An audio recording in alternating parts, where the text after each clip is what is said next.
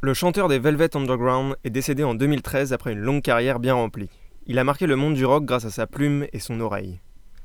Le chanteur de Walk on the Wild Side ou de Perfect Day a eu énormément de succès, mais ce dont on parle moins, c'est comment il a grandi.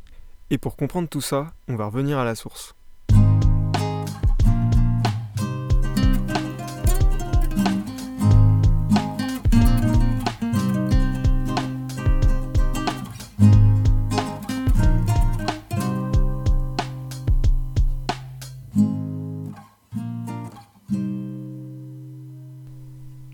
Lewis Alan Reed est né en 1942 dans le célèbre quartier de Brooklyn à New York.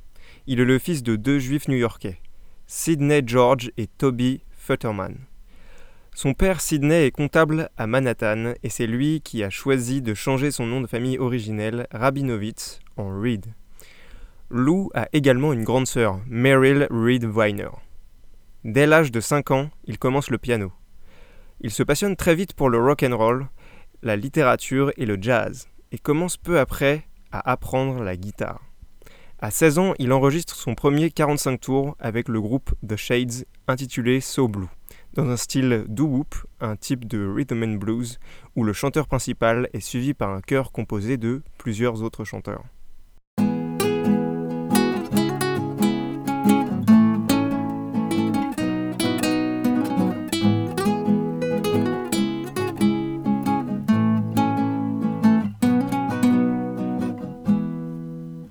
Dès l'âge de 16 ans, il commence à se droguer. Et il a certains troubles psychologiques tels que des crises de panique, des dépressions nerveuses ainsi que de l'anxiété. C'est pourquoi ses parents ont décidé de consulter un psychologue pour mieux comprendre ce qu'il avait. On est en 1958, Louride va bientôt avoir 17 ans, et c'est à ce moment-là que se passe notre anecdote. Louride est homosexuel, et il faut savoir qu'à cette époque-là, l'homosexualité est très mal vue. Cela va jouer un rôle assez important dans cette histoire. La majorité des fans ainsi que plusieurs biographes de l'artiste répandent habituellement la rumeur que Lou aurait subi des électrochocs sur ordre du psychologue dont on vient de parler en raison de son homosexualité.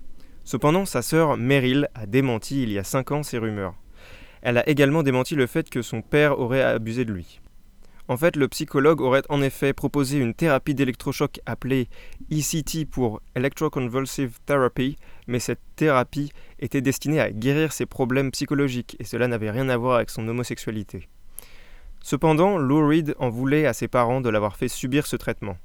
Cette expérience l'aurait traumatisé et lui aurait causé par la suite des pertes de mémoire. Cependant, toutes les sources ne sont pas d'accord sur pourquoi Lou Reed aurait subi des électrochocs. Certains pensent toujours que Lou a subi ces électrochocs car ses parents étaient homophobes.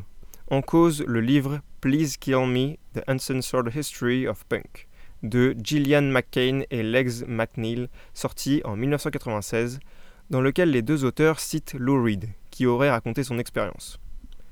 Ils m'ont mis le truc dans la gorge pour pas que j'avale ma langue ils m'ont posé des électrodes sur la tête. C'est ce qui était recommandé dans le comté de Rockland pour éviter les pensées homosexuelles. L'effet, c'est que tu perds la mémoire et que tu deviens un légume. Tu ne peux pas lire un livre car à la page 17, tu oublies tout et tu dois revenir à la page 1. Dans tous les cas, une chose est sûre. Lauride a bel et bien subi des électrochocs qui l'ont marqué à vie. En août 1974, le rocker sort la chanson Kill Your Sons sur l'album Sally Can't Dance. Cette chanson évoque tous ses troubles mentaux et en particulier les hôpitaux dans lesquels il a séjourné. Malheureusement pour notre enquête, aucune des deux théories évoquées précédemment n'apparaît dans la chanson, et il ne parle à aucun moment de son homosexualité.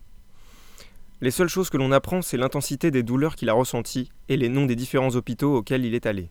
Le Creedmoor Psychiatric Center dans le Queens Village au centre de New York, puis la Payne Whitney Psychiatric Clinic du sud-est de Manhattan, et enfin le PHC, autrement dit le Putnam Hospital Center du comté de Putnam, dans l'État de New York, à un peu moins de 100 km au nord de la ville de New York.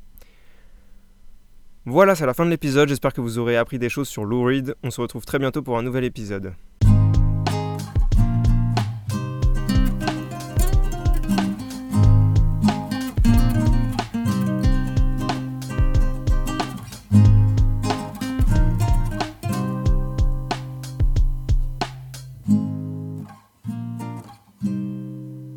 Voilà, merci d'avoir écouté ce podcast. J'espère que ça vous a plu. Si c'est le cas, n'hésitez pas à montrer votre soutien en partageant le podcast sur les réseaux sociaux. Vous pouvez bien entendu suivre ce podcast sur toutes les plateformes de streaming euh, pour être tenu au courant des nouvelles sorties. Et vous pouvez me suivre sur Instagram, c'est HeyTibs, H-U-Y underscore T-H-I-B-S. Et ça vous permettra de connaître toutes mes actualités.